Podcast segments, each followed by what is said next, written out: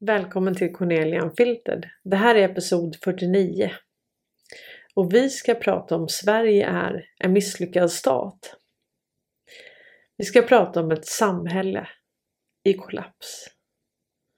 Vi ska prata om likviditetsbrist, energikrisen och den helt nya situation som vi har hamnat i. Där heltidsarbetande över hela Sverige inte kan betala sina räkningar. Och då pratar vi om det mest basala. Vad har vi hamnat om man jobbar heltid och inte kan leva på det? Ska vi skola om oss kanske och bli akademiker hela bunten? Sitta och köpa och sälja aktier med varandra. Men vem ska då ta hand om samhället? Ska vi inte ha någon skola eller vård eller omsorg eller taxi eller post?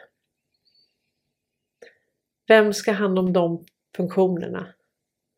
Ska vi ha robotar där kanske? Robotar som är lärare och robotar som tar hand om våra sjuka och gamla. När jag växte upp så räckte det med att en i hushållet arbetade heltid. Den ena kunde ofta vara hemma eller kanske jobba halvtid.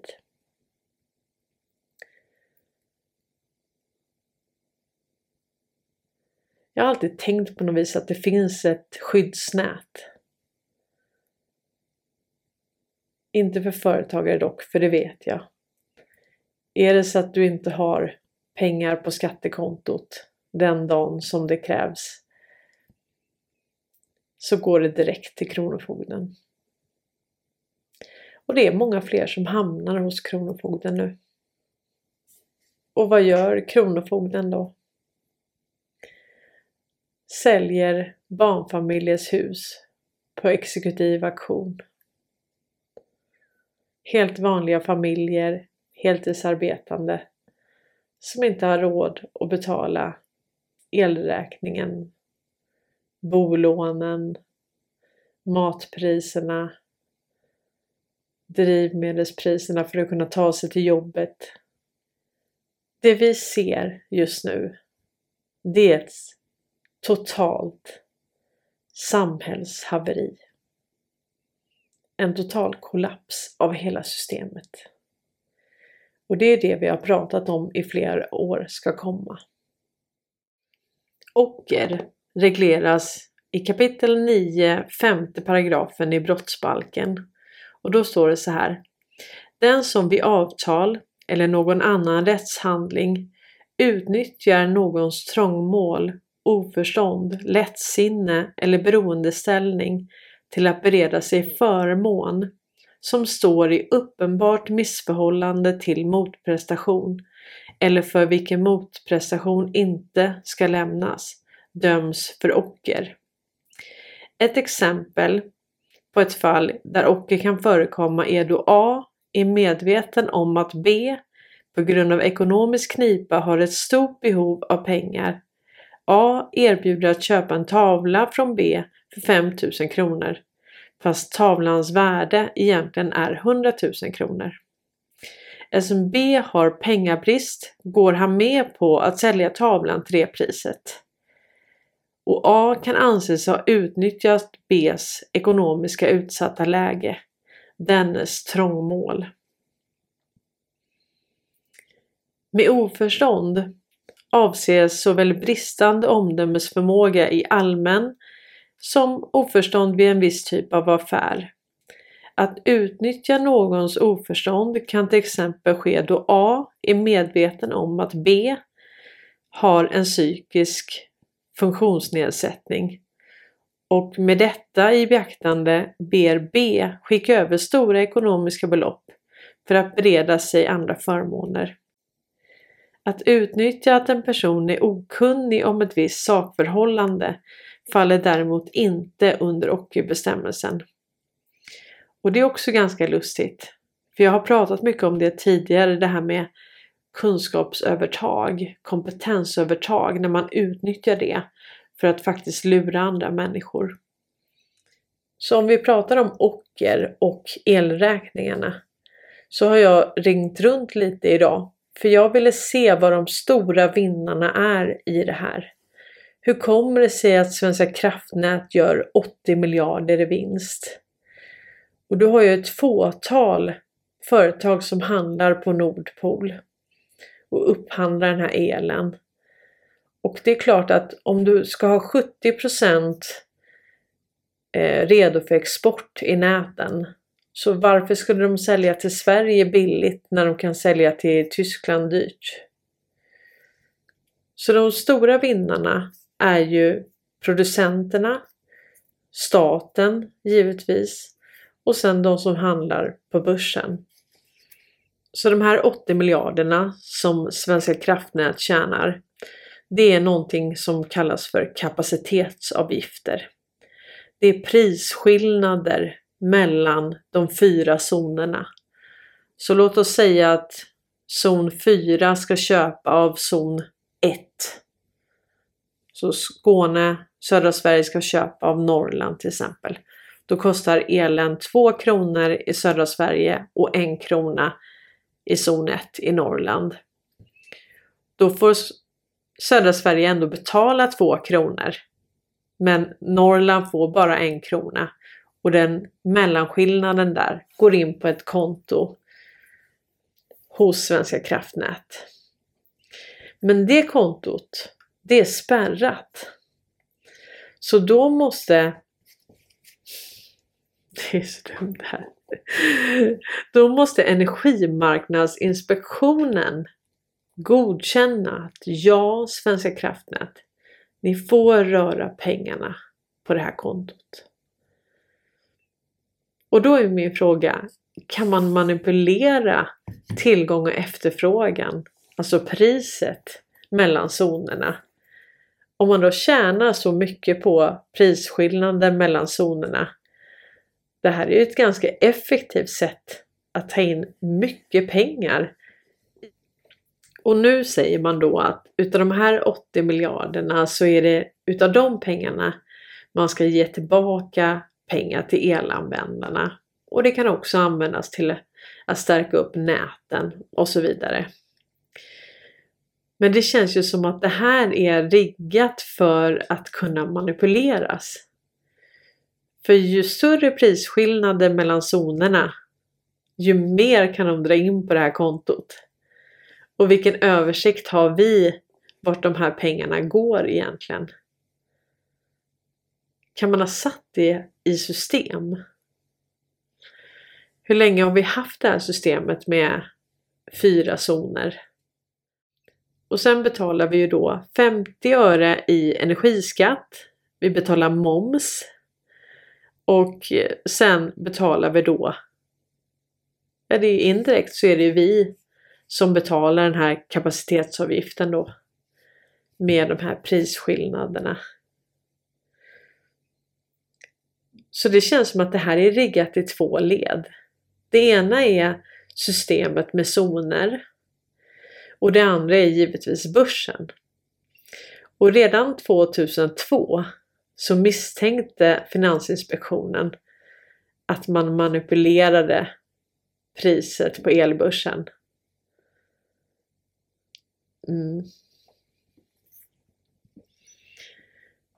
Och vilken översikt har vi på det här kontot som man då kan styra in pengar? Man kan mjölka det svenska folket på pengar genom en förtäckt skatt. Så kanske man kan summera det. Jag har tänkt på det här samhället. Alltså vem gynnar det? Måste man vara med? Kan man bara dra sig ur och säga att nej, men nu är vi några stycken, vi gör något eget. Nej, det är som ett jätteekosystem. Det är nog inte för nu som jag riktigt förstår att vi är slavar i det här systemet. Vi kan inte bara ta oss ur. Tänk att någon annan bestämmer om vi ska vår resa. Vad vi ska göra, hur mycket vi ska betala i skatt. Det här har inte jag beställt. Har du beställt det här samhället? Så om vi säger att du är duktig i det här systemet, du jobbar heltid. Och sen kan du ändå inte betala din elräkning. Och där kan du inte ens bestämma, för att elnäten är det monopol på. Ja, sen kan du kan välja då elleverantör. Men du kan inte välja ett helt annat system. Utan det är ju det här systemet. Och vi måste ju ha el. Och vi kan ju inte välja. Och vi kan ju inte köpa ett hus utan lån. Vi kan ju inte bygga upp en förmögenhet på ett vanligt heltidsjobb. Nu säger jag vanligt. Vissa kan du givetvis det. Om du är vd för Vattenfall, då behöver du inte låna. Då kan du spara några månader och sen kan du köpa vad du vill. Vad har hon? 1,3 miljoner i månaden eller något sånt. Men jag tänker oss vanliga då. Så kan vi ju inte spara ihop pengar i en livstid. Ja, då får vi köpa ett hus när vi är pensionärer då. Men det är inte då man behöver det kanske. Är Sverige en misslyckad stat? Hur vet man det? Vad kännetecknar en misslyckad stat? Vi ska läsa här på kunskaper.se, samhällskunskap. Vad är ett misslyckat tillstånd? En misslyckad stat är en regering som har blivit oförmögen att tillhandahålla en suverän nations grundläggande funktioner och ansvar, såsom militärt försvar, brottsbekämpning, rättvisa, utbildning eller ekonomisk stabilitet. Gemensamma kännetecken för misslyckande stater inkluderar pågående civilt våld, korruption, kriminalitet, fattigdom, analfabetism och sönderfallande infrastruktur. Även om en stat fungerar korrekt kan den misslyckas om den förlorar trovärdighet och folkets förtroende. Faktorer som bidrar till statens misslyckande inkluderar uppror, höga brottsfrekvenser, alltför byråkratiska processer, korruption, rättslig inkompetens och militär inblandning i politiken. Jag tänker vi har ju verkligen en politiserad militär och polis. Vi har en sönderfallande infrastruktur. Vi har ett minskat förtroende för det här samhället. Och vi har en korruption som genomsyrar alla byråkratiska processer.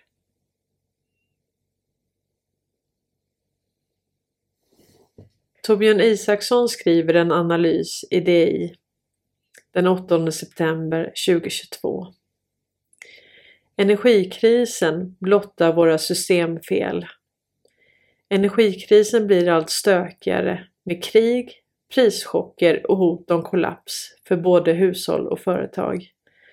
Det är också en svår genomtränglig soppa där statliga utspel samsas med oligopol och Wallenbergsfären.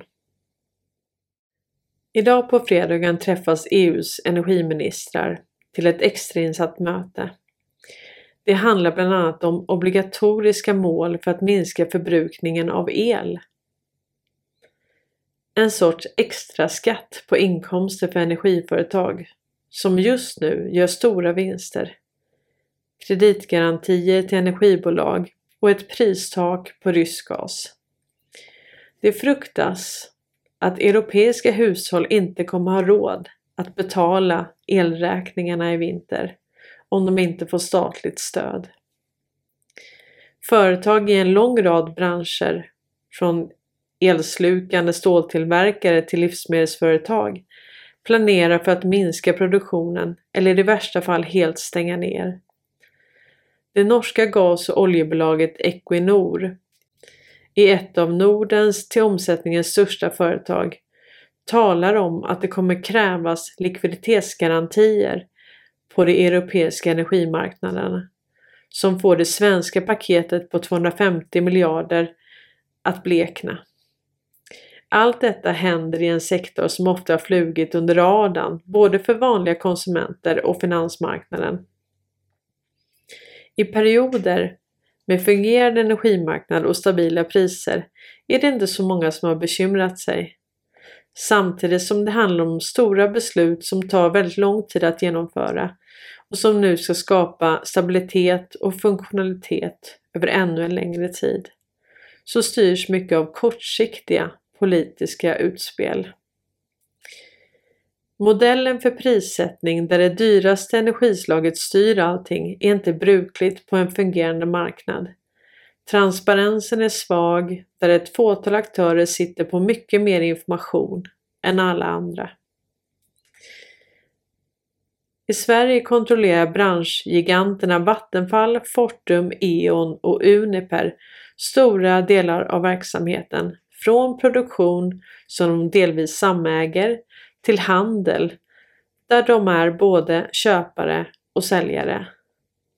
Vattenfall och Eon äger dessutom stora delar av landets elnät som är lokala monopol.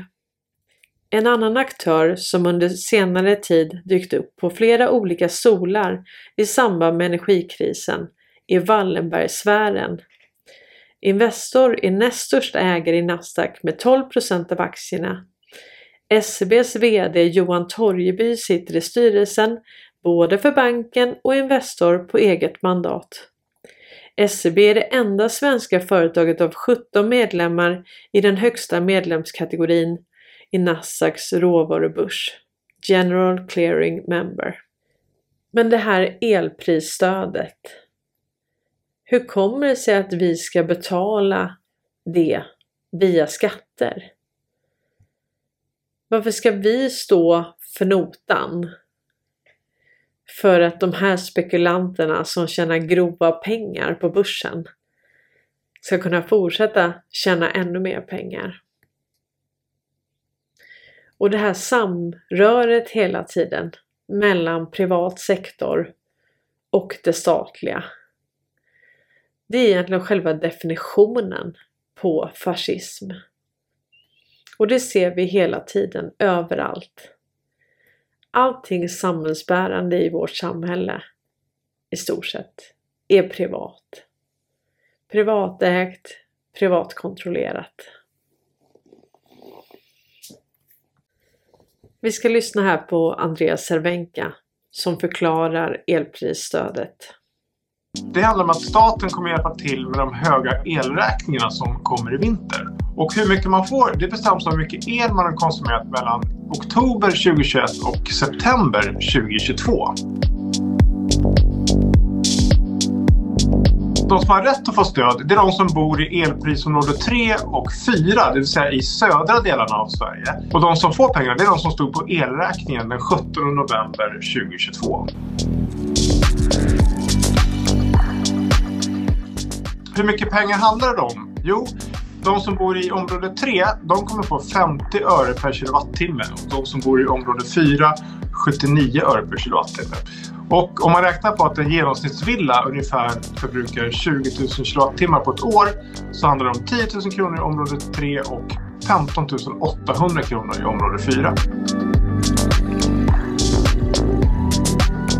De som inte kommer få något stöd alls, det är de privatpersoner som bor i norra Sverige i elprisområde 1 och 2. De här pengarna ska börja betalas ut i februari 2023. Och själva utbetalningarna, de hanteras av Försäkringskassan som i sin tur kommer ta hjälp av Swedbank. Och man behöver inte göra någonting själv för att få pengarna, utan det sker automatiskt. Ja, det har riktats väldigt mycket kritik mot det här stödet. Dels då från människor i Norrland som inte får några pengar alls. Sen är företagen väldigt irriterade över att det inte finns några besked kring deras stöd. Och sen är en hel del som har påpekat att det här handlar om historisk elförbrukning. Och det är ju inte några incitament att man ska spara el egentligen. Dessutom så kommer de som har konsumerat väldigt mycket el, till exempel att en utomhuspool, också få pengar. Men det här är det förslaget som ligger just nu.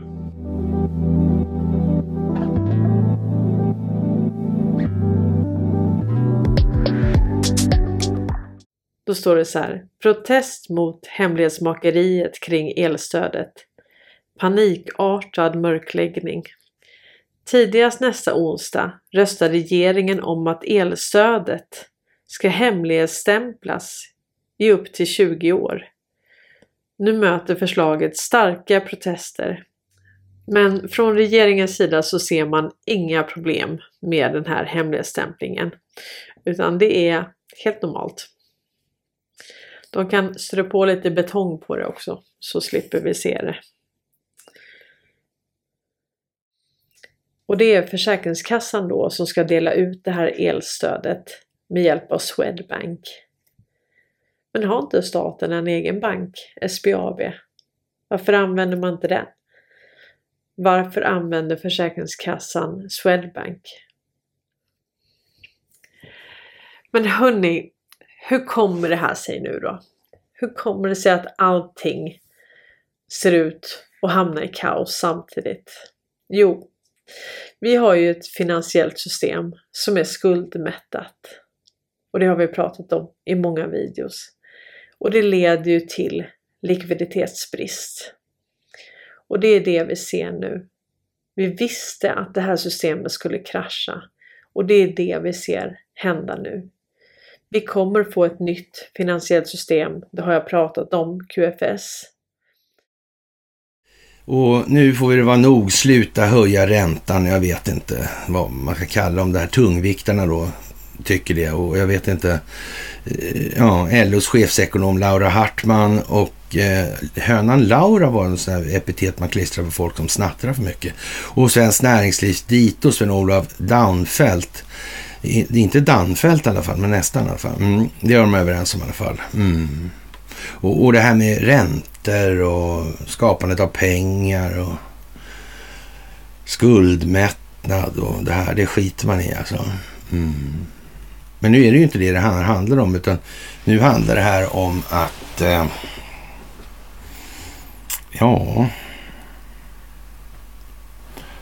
kan det handla om att byta system på ett så smidigt sätt som möjligt. Ja, det kan det göra. Ja, men det kan inte gå för fort heller alltså. Det går inte. Då blir det dissonans. Och är det någonting det lätt blir dissonans kring, så är det naturligtvis pengarna. Källan till lycka. Enligt svensk beteendevetenskap och psykologisk forskning. Ja. Det finns känslor som inte går att uppleva utan pengar alltså. Ja, det ser man, då vet man. Hur fan gick det innan det fanns pengar? Då kunde de inte uppleva de känslorna alltså.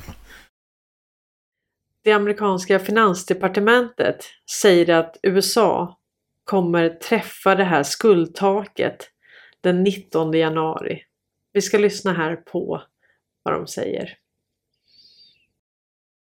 Who you see right there at the White House. We do have breaking news on the debt limit. Kayla, what do we know? Well, Scott, Treasury Secretary Janet Yellen just wrote a letter to leaders in Congress saying that beginning next Thursday, January 19th, the United States will be reaching its statutory debt limit of just more than $31 trillion, at which point it will have to start taking what it calls extraordinary measures to conserve capital at the federal governmental level to avoid a default on debt. To do that, Treasury is going to be withholding some investments from retirement funds for postal service service workers as well as other federal government employees. And Secretary Yellen says that as soon as any such deal on the debt ceiling is reached, that those investment accounts will be made whole.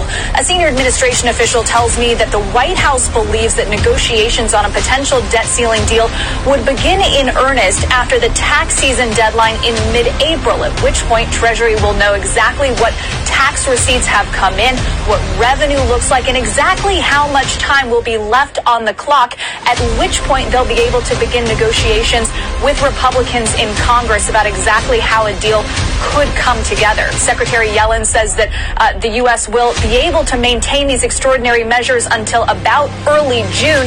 We'll see how that goalpost moves in the coming months.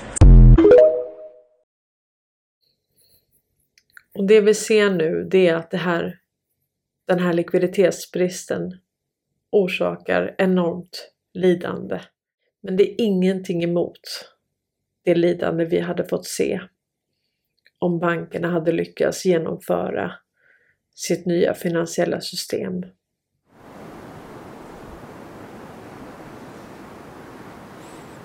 Vad ska krävas för att befolkningen ska vakna? Det går inte, man kan hålla en lapp framför ansiktet på, men se här, ser du inte? Ja, det var konstigt.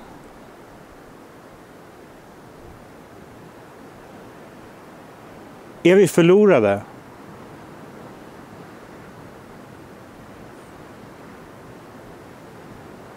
Jag hörde Carl Norberg, han snackade om sånt här scare event. Alltså att det smäller någon bomb här som... Han gjorde sig lustig över mina mikrofoner, att de skulle bli blöta. Ska det krävas en sån scary event för att människor ska vakna? Men det enda som händer då, det är att folk tyr sig till MSB och försvaret och regeringen. Det funkar ju inte. Det enda som skulle funka, det är väl någon sån här alfahane scare event från typ Ryssland. För alla verkar ju vara livrädda för Ryssland.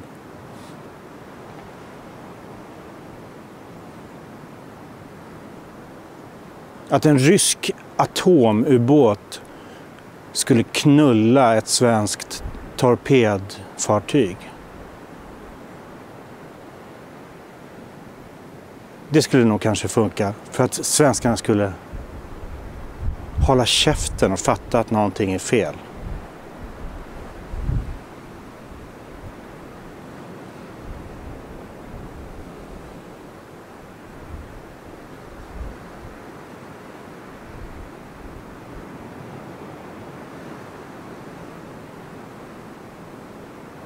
Ett sånt här MIG-plan som åker i åttor runt Gripen E. Det skulle kanske funka.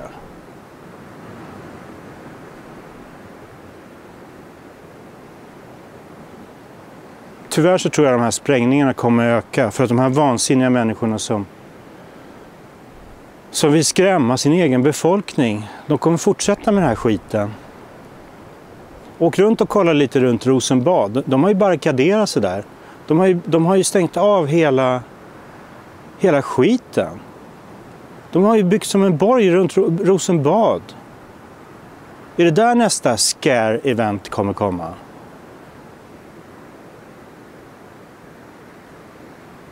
Var det någon som blev rädd över när amerikanska B-52 flög över riksdagshuset och slottet? Nej, det är ingen som vaknar.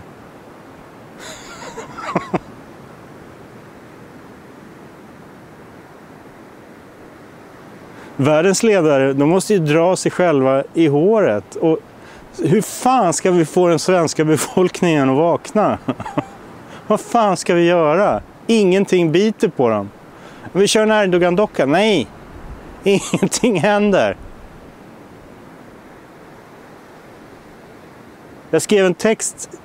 Det var inte den jag höll, det kan faktiskt ha varit den jag höll på att spela in när jag tryckte på stoppknappen på bandspelaren. Men det är en textrad i den låten jag tänkte på är: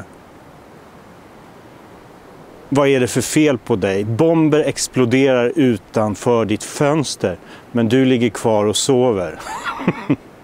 Väckarklockan ringer. Men inte för dig.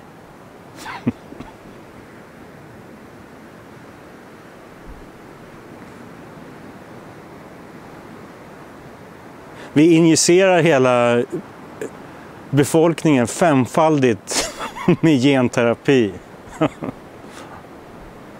Ja, jag blev lite sjuk.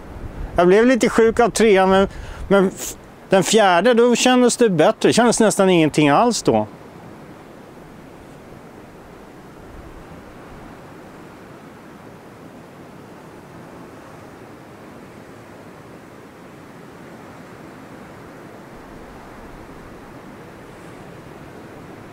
Vi höjer elpriserna femfaldigt.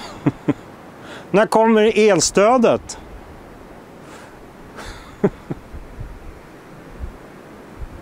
Hoppas ingen fuskar med elstödet. Det blir orättvist mot oss och andra. Kom igen nu, Sverige. Bättre än så här kan vi. Vi kommer fixa det här. Vi kommer få ett nytt finansiellt system. Vi visste att det här systemet skulle falla. Vi visste att det skulle bli en storm och vi visste att det skulle orsaka lidande. Och det gäller nu att hålla linjen, att hjälpas åt och ge varandra stöd och hopp i det här. Och framförallt alla de som inte har vaknat upp än och inte förstår vad det är som händer. Att vi ska finnas där som ett stöd. Jag vet att det är många som sprider skrämselpropaganda. Många har blivit rädda. Och även de som har följt det här i många år har nu börjat tveka. Vad är det som händer? Men det här är en storm. Vi kommer ta oss igenom det här. Vi får stå stadiga, vi får hålla linjen och vi får hjälpa varandra framåt. Tack så mycket att du har tittat, tack att du stöttar den här kanalen och tack att du delar den här informationen. Vi ska avsluta med det här klippet från Charlie Ward och jag lägger också länken till hela videon i beskrivningen. Ha det gott nu allihopa! I'll make it even faster than a 5-minute recap. The big points to really understand is Trump and Mnuchin took control of, obviously, the U.S. Treasury, which then took control of the Federal Reserve, which then took control of the central banks and obviously the banks at the same time. And because of how they implemented various bills, they took control of all of the global wealth of the cabal, and they're using that to implode the banking system around the world. And so because of Trump's executive orders, plus the USMCA Act, specifically Section 27, they're legally going to be able to confiscate all the assets and give it back to we the people. And how they're doing it is they're flushing both physical currencies, the valuation of the stock market, the bond market, etc., housing market, and commodities. They're pumping it into the new QFS, which at the center of the QFS will be Stellar. The reason why I say that it's the center of the QFS isn't because the other ones are any less important. It's just, I think, for the average person, because the Stellar blockchain is the one that we will be interfacing with. It will become the keystone for us, right? Because we're not a government, we're not an institution, we're not touching the other blockchains so much.